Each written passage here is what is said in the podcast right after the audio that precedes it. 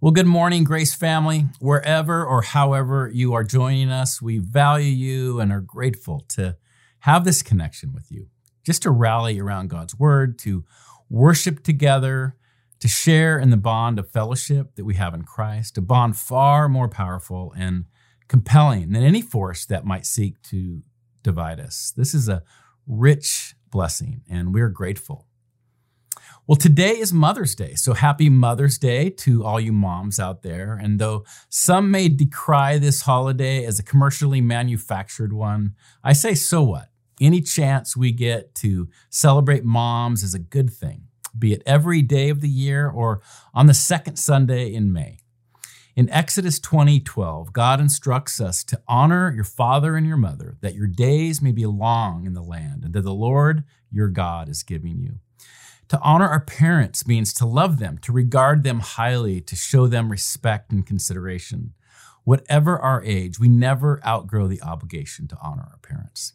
And as for moms, the impact of moms can have on their children and on their home is immeasurable and is without question one of God's most significant means of his love and grace. That said, I think it's important to acknowledge that this past year has been a huge challenge for so many moms. The disruption that has been felt across our society has been particularly felt by moms, with school closures, at home remote learning, and the assorted collateral impact of all of that. Then, of course, some moms have felt a vulnerability with COVID lurking, and that risk has added a tough dynamic for many families, young and old. It's a lot. And all of that on top of the regular demands of daily life. So we commend you, moms, for your faithful commitment to the noble task you undertake. You are part of a bigger story that is being played out eternally in the lives of your children. And you get to be a formative part of that story. What an incredible blessing to be able to be a part of God's work in that way. I think it's also appropriate to acknowledge that Mother's Day isn't always a celebration for everyone. We live in a fallen world, and as a result, this day can be a tough one for many. Some have lost their moms this past year. Others are experiencing the painful longing to be a mom. Some others have really challenging relationships with their mom. And some moms are in the season of painful estrangement from their children. Whatever your experience is, let me encourage you today. God has grace for you in that. So, with all that in mind, let's take a moment to lift our women up in prayer today.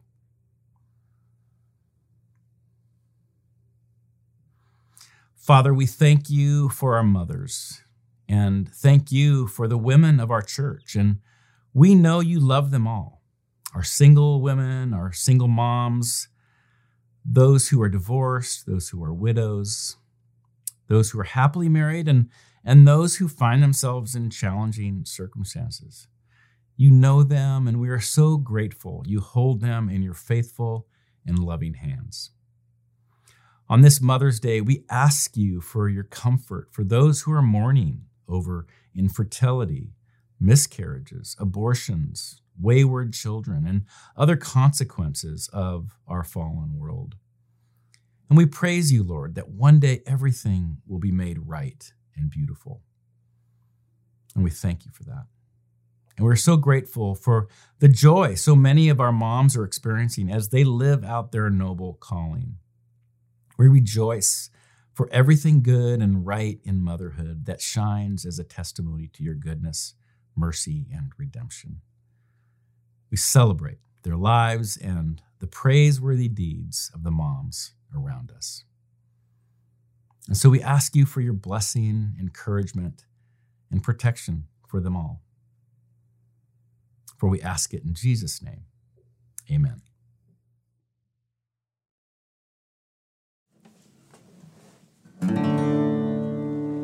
Before the throne of God above, I have a strong and perfect plea, a great high priest whose name is love, whoever lives and pleads for me.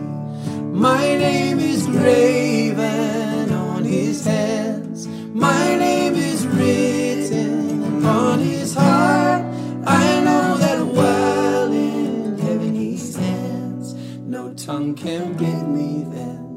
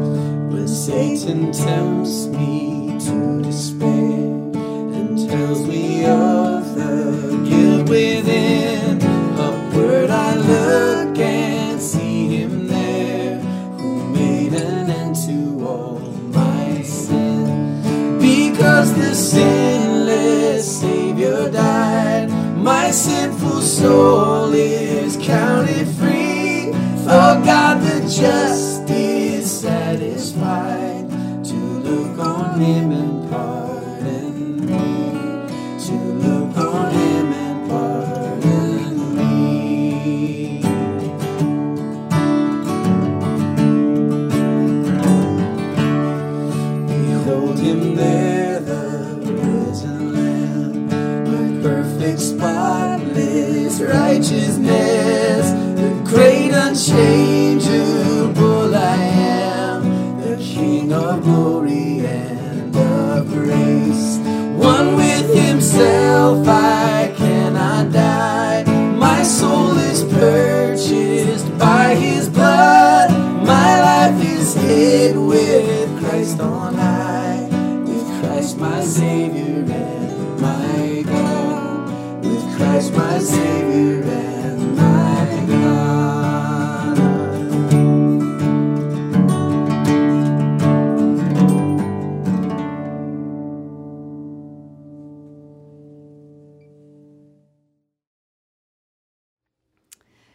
today, as we look at the beauty of God's Word, we'll be reading from Psalm 1. So join along with me in Psalm 1.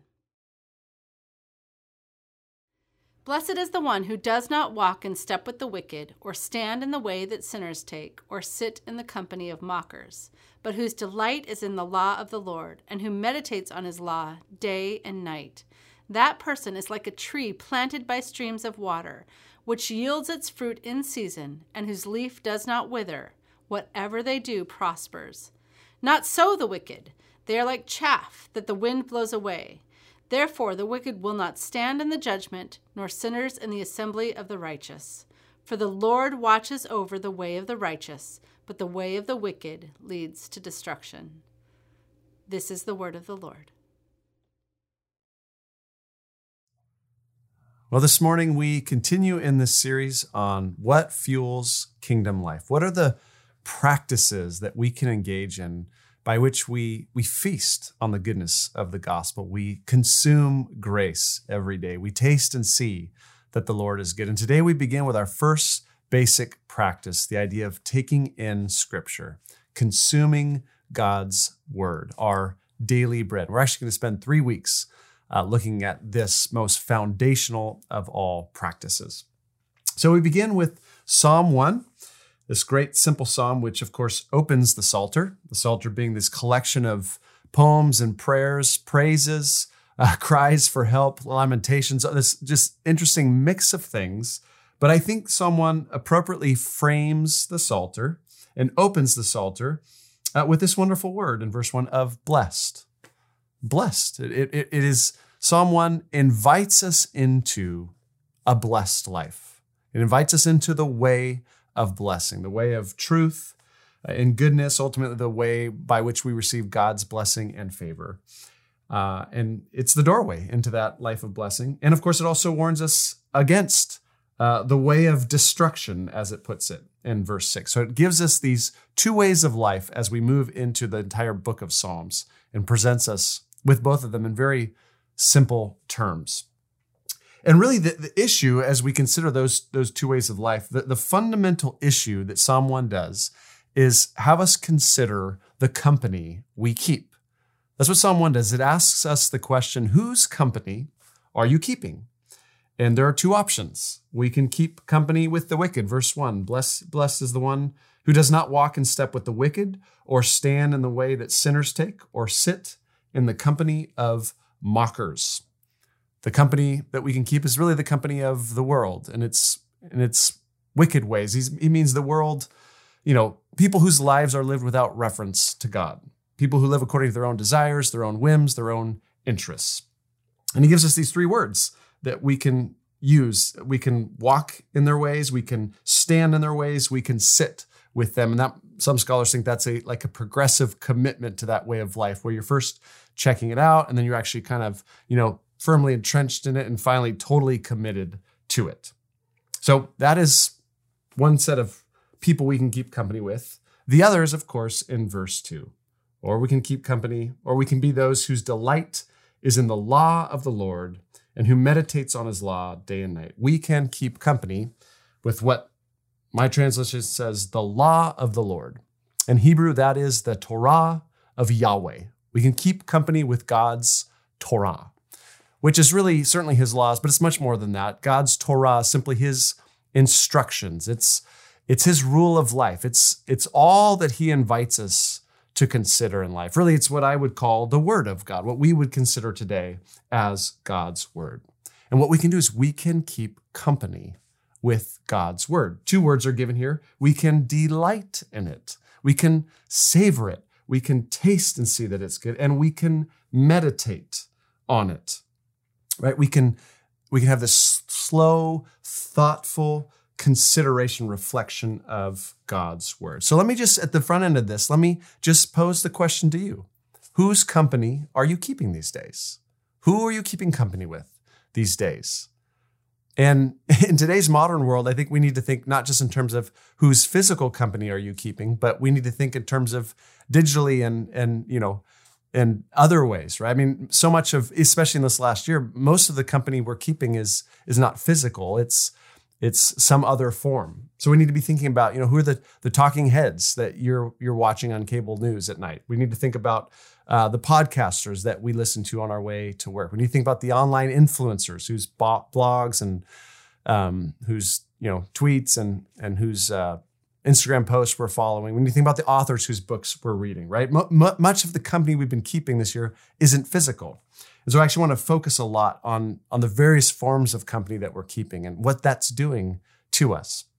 And I really do think that, that the church in America, I've been saying this over the last couple weeks, but the church in America is really, it's, it's at a crisis moment in terms of the company that it's keeping. And it's at a crisis moment in terms of its relationship with the Word of God, whether it sees that as, as authoritative and whether it actually goes regularly to the Word for its source of truth. So, the basic point of this psalm, it asks us, you know, whose company are you keeping? And and the fundamental point I think can be said in a phrase that we have in today's world, which is this. You are the company you keep. Right? The company that you keep deeply shapes and impacts who you become. And so really what this what this psalm does is lays out two pictures of the kinds of people we can become depending on the kind of company we're keeping. Here's the first picture it's a per- picture of a tree. Verse 3 That person who keeps company with the word of the Lord is like a tree planted by streams of water, which yields its fruit in season, and whose leaf does not wither. Whatever they do prospers.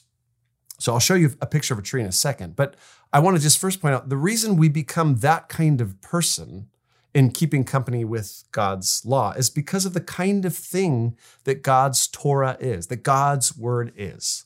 I just want to think together for a second. What is God's word? What's a good theology of the word of God? Right? We believe, first off, that the universe itself was created by God's word. That in the beginning, God simply spoke the universe into being. So his word is really the guiding principle of all reality. We believe then that, that God called a man named Abraham by his word. He spoke to him and he invited this man and then a group of people into a unique relationship with himself. We believe that God, by his word, spoke to this group of people, the Israelites, at Mount Sinai and gave them his Torah, gave them his law, his instructions for living, the life, the good life that he was inviting them into, he gave through his word. As Christians, of, co- of course, most importantly, we believe that in Jesus Christ, the Word became flesh and dwelt among us. That in Jesus, we have God's Word embodied in a human being, demonstrating what He desires, living the life that He wants us to live.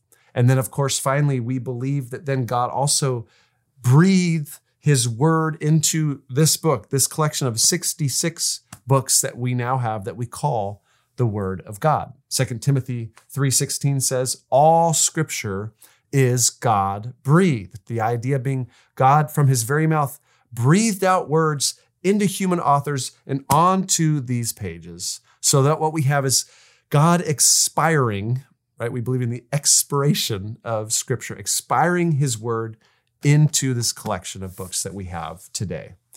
His word, which answers the deepest questions of humanity. Who are we, right? What are our biggest problems? What's the solution? Where are things headed? These timeless truths, eternal truths that yet at the same time remain, remain applicable to every single generation. That's what God's word is. And so it shouldn't be a surprise then that when we keep company with God's word, we become like a tree. Let me show you an image of what we become. The psalmist describes us as a tree, first off, that is planted, right? It's we're grounded in something that is substantive, that is permanent, that is solid. It's God's eternal word that we're grounded in. And it's planted by streams of water. Our lives are consistently refreshed. We have this endless stream of wisdom coming our way so that we're sustained and refreshed for the journey. And we're also described as these trees that bear fruit in season. As we're rooted, as we're refreshed, we are going to bear lasting fruit, the, the fruit of a virtuous life, right? In this world, as we live out God's ways. It says in season, right? Some seasons seem more fruitful than others, but over time, we will live these fruitful lives. It's a beautiful picture, really, who I think all of us deeply want to be grounded people, refreshed people, fruitful people. That is the image of those who keep company with God's word. And then you have that contrasted, of course, with this image of those who keep company with the wicked, and it's an image of chaff. Verse 4 Not so the wicked, they are like chaff that the wind blows away. You know, chaff, we, we don't have a current experience of that, most of us, but it is, you know, it's something that grows up quickly with wheat, but then it dies quickly. It's cut down, it's it's blown away by the wind, it's burned, with a fire. It's here today and it's gone tomorrow. And when we keep company with sinners, whether that's online, whether that's in person, um, we're keeping company with people who who live however they want, who think however they want, who act however they want, and who let their own desires and whims and impulses dictate their lives. And the obvious result is that we become like that too, right? We become like chaff, which is which is rootless. It's not it's not grounded in anything that's going to last. So it's it's just blown back and forth by the wind. We become people who are spiritually dry, who, who are not spiritually refreshed. And we might be constantly inundated with information and ideas, but that deep soul refreshment that is needed, we don't have. And we become people who are ultimately unfruitful. We might be very busy, we might have lots of constant activity, but not engaged in things that are that are lasting and fruitful. And today I, I want to just, you know, bring up one pervasive modern expression of chaff, which is really the digital online experience that all of us have at our fingertips with our phones, with our computers, with our TVs and and and really all of the sources of information that that that represents for us. And I think I think chaff is such a good image to describe so much that happens in that environment. Right? I mean, there's all these sources of information that come to us in those ways that are so momentary, they're so fleeting, that are that are so here today and gone tomorrow, just like chaff. And I've been reading quite a bit lately about that digital experience. Uh, I want to give you a couple quotes from things I've been reading. Here's one The internet is a medium of now. Its memory is short, its shape ever changing. And that is so true. And I was even thinking about the even the idea of news this week. I was like, you know, news is connected to the word new. Duh. But like news is things that are new, which by definition means that today's news is not tomorrow's news because by then it's really old. And what that means is things are coming so quickly. And, and so the information that's coming out in these in these forms, there's such a pressure to produce new content every day, right? Here's what this book says. the speed with which information, good, bad, and ugly, spreads in today's world means that imperfect data and hastily written analysis is spread confidently and quickly. The result is content that is often rushed, random, and even reckless. That is so different from God's Torah that is not produced quickly. It, it was literally produced over thousands of years of careful thought and reflection. So there's a pressure to produce content, and then there's this pressure to consume all this content that's coming at us all the time, right?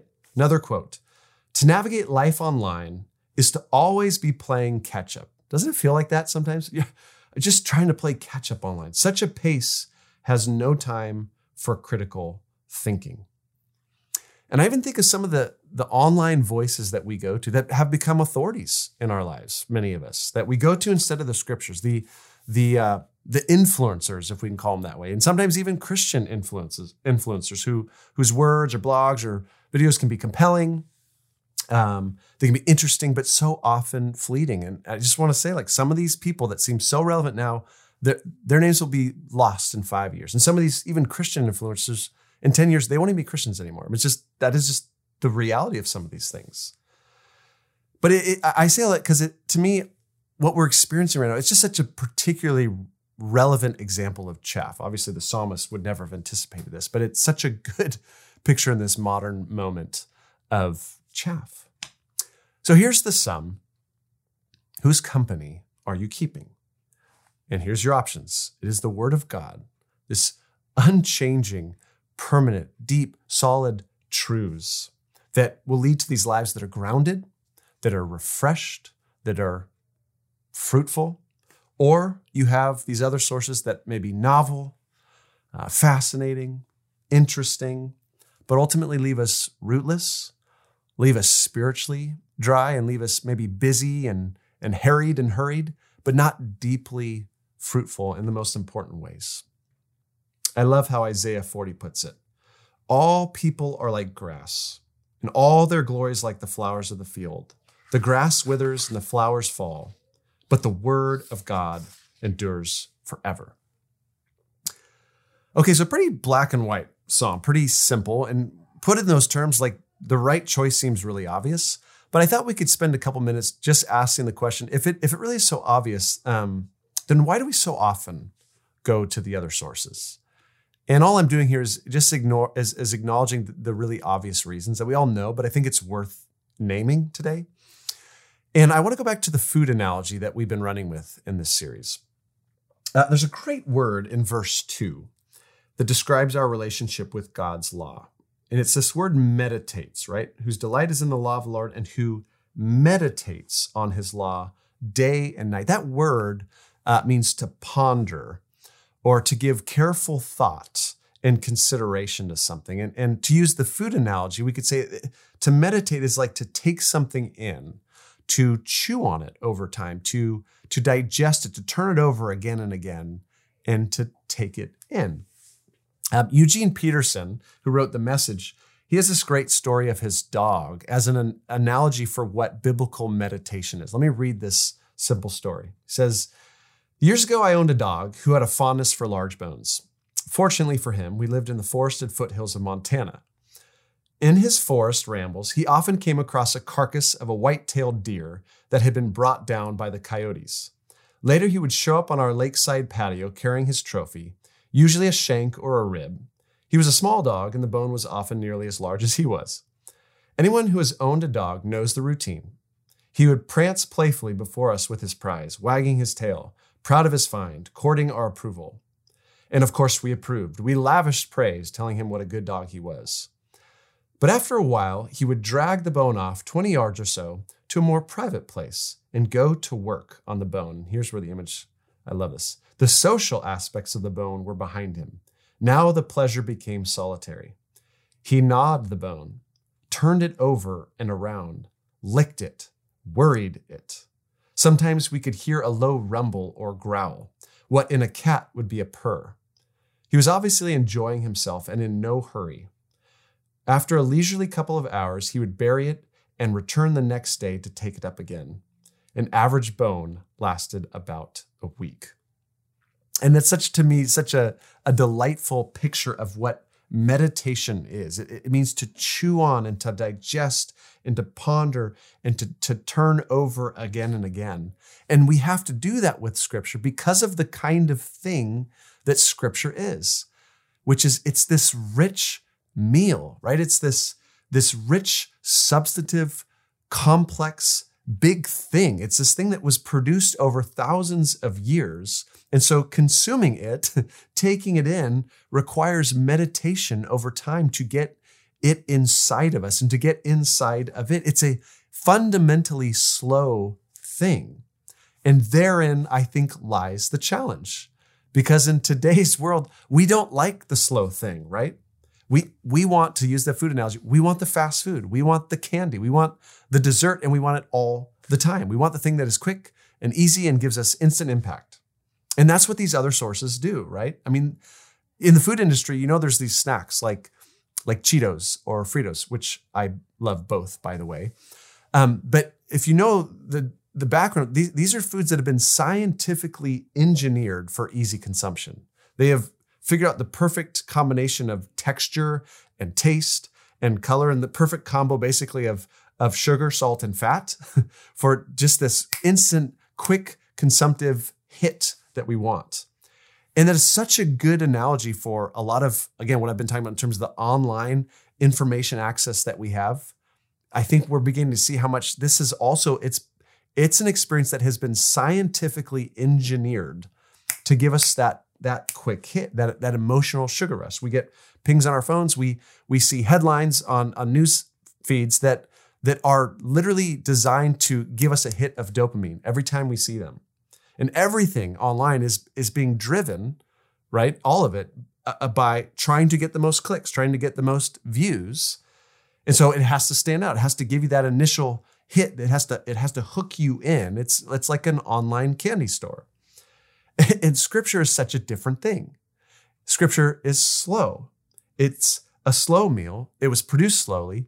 It's consumed slowly. And that in some ways makes it a harder sell in our current cultural moment. And related to that idea, uh, these different sources of information, they're, they're so very different in terms of what they initially require of you. And so much information that we get in today's culture, uh, the sort and the ways that we get them, really, they don't require much of us at all, especially on the front end, right? They they almost always start with a felt need of ours, right? I have this felt need. I, I want to check the sports scores, or I want to look at the news, or I want to buy something, or I want to be entertained, or I want to be distracted. And so I go into this virtual world and I start with exactly what I want. and then, as we know, over time, there are now these algorithms that are there to to curate this online experience for each one of us that is uniquely tailored to us so that we see more and more of what we want to see based on what we've previously seen. And the whole thing's a little bit creepy, I think, over time and, and dangerous on a number, number of level, levels. But in terms of the experience, we get this increasingly tailored experience to my interests and my desires and my whims. And who wouldn't want that? And scripture is so fundamentally a different thing than that, right? Scripture so resists tailoring itself to my felt needs, which can be frustrating at times, right? But I think the, the thing I'm trying to say is scripture always requires us to enter into its world. It is relevant to our world, but it, it requires us to enter into his its world in so many different ways. I mean, the, the minute you open up this book, you are you're entering into a world that is so much bigger than you, right? That's been going on, that story that's been going on long before you, that will continue long after you. And you're you're having to engage these ideas that are big and these even terms sometimes that are complex and confusing at first. Uh, and it, it's not tailoring itself to your felt needs. I mean, I was thinking, give you a couple examples. Uh, we just finished the book of Job in Axios. So if you open your Bible, the book of Job, it begins this way In the land of Uz, there lived a man whose name was Job. So to enter into that book, you are being transported to a time over 4,000 years ago to a culture so completely different than our American culture today and to a literary world of dense Hebrew poetry. Okay. That's not the felt need you had when you woke up in the morning to read Job, right? Um, we together, right at the beginning of this year, we were walking through Matthew's gospel to look at kingdom life. When you read Matthew's gospel, it- begins with a bunch of people begatting a bunch of other people. It begins with this long genealogy leading up to Jesus that will bore you to tears. But what it's doing is it's inviting you into a history and a story and telling that Jesus doesn't pop up out of nowhere. He's part of God's plan. And yet you start reading that and you can fall asleep right away. Or even really famous books like the book of Romans. You could come to Romans and, you know, looking to apply God's word in the day, looking for that nugget you can take into your day and, you know, implement to make a difference in your in your day. And you get into Romans and Paul's going to give you 11 chapters of theology before he tells you to do a thing. So it's it's an interesting thing that scripture is. And of course, there are so many pages that will bring such deeply comforting truths to you and encouragements and promises, but it will also constantly confront you, your life. It'll confront the way you live your life, and oftentimes on the very same page that it comforted you. All that to say, scripture requires you to enter into its world, to accept accept life on its terms and to conform your life to its reality, not verse, uh, vice versa. So all of this, as we again, the food analogy, the fast food versus these the substantive meal, it all requires us to ask really hard questions of ourselves. Like this: Do do I want a life where I'm I'm always informed, I'm always entertained, I'm always distracted, or do I want to be the kind of person who is deep, who is thoughtful, who is grounded, and who is fruitful over the long haul? Do I want to live in a world that is always conforming itself to my desires and whims? Or do I want to be increasingly conformed to reality as it actually is in the deepest sense of that word? Those are hard questions. So I think I've said enough today, but I want to wrap up. This is week one on scripture with these basic principles. You are the company you keep, or we might say it another way you are what you eat. And with that, I want to leave you uh, with the other word in verse 2. It's actually a delicious word. It is the word delight. Those who whose delight is in the law of the Lord. And I love that this that this invitation of Psalm 1 is not simply to go to scripture instead of other things out of duty and obligation, but it's an invitation to delight in God's word, to feast, to savor, and enjoy it. And I think the thing to say as I close and I think about this word delight is to say it is such a deep delight, but it is also an acquired taste, right? It's, it's not the delight of cotton candy. It's the delight of a good filet. It's the, it's the, the delight of, of a good aged wine. That's, that's the thing we have here. And so we need to become people who delight in the slow meal, the meal that doesn't give you the initial hit, right? But that gets better the deeper and deeper you go. And we need to learn to even delight in the confrontation that we will experience, the way this book confronts us in all sorts of ways. We actually need to learn to delight in the challenge that it speaks into our lives. Scripture says this faithful are the wounds of a friend. And the idea being when there's someone you trust who has your best interest but speaks hard truth, um, that's a faithful thing and that's a good thing. And really, ultimately, what we have in God's word is we have a faithful friend that comforts us, but that also wounds us. And so we need to learn to delight in both, to delight in the comfort, but also to delight in the hard truth, knowing, yes, ultimately, this is so good. It's so nourishing to my soul. Because in the end, I don't want something that's going to say what my every whim wants to hear. I, I need something that's going to say what my soul most deeply needs to hear. So, with that, the invitation is this let us delight in the Torah of Yahweh. Let us taste and see that the word of God is good.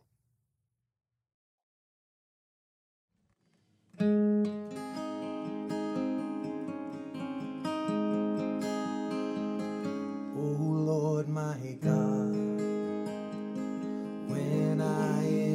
awesome wonder. Consider all the worlds thy hands have made. I see the stars, I hear the rolling thunder, thy power throughout the universe displayed. and sings my soul.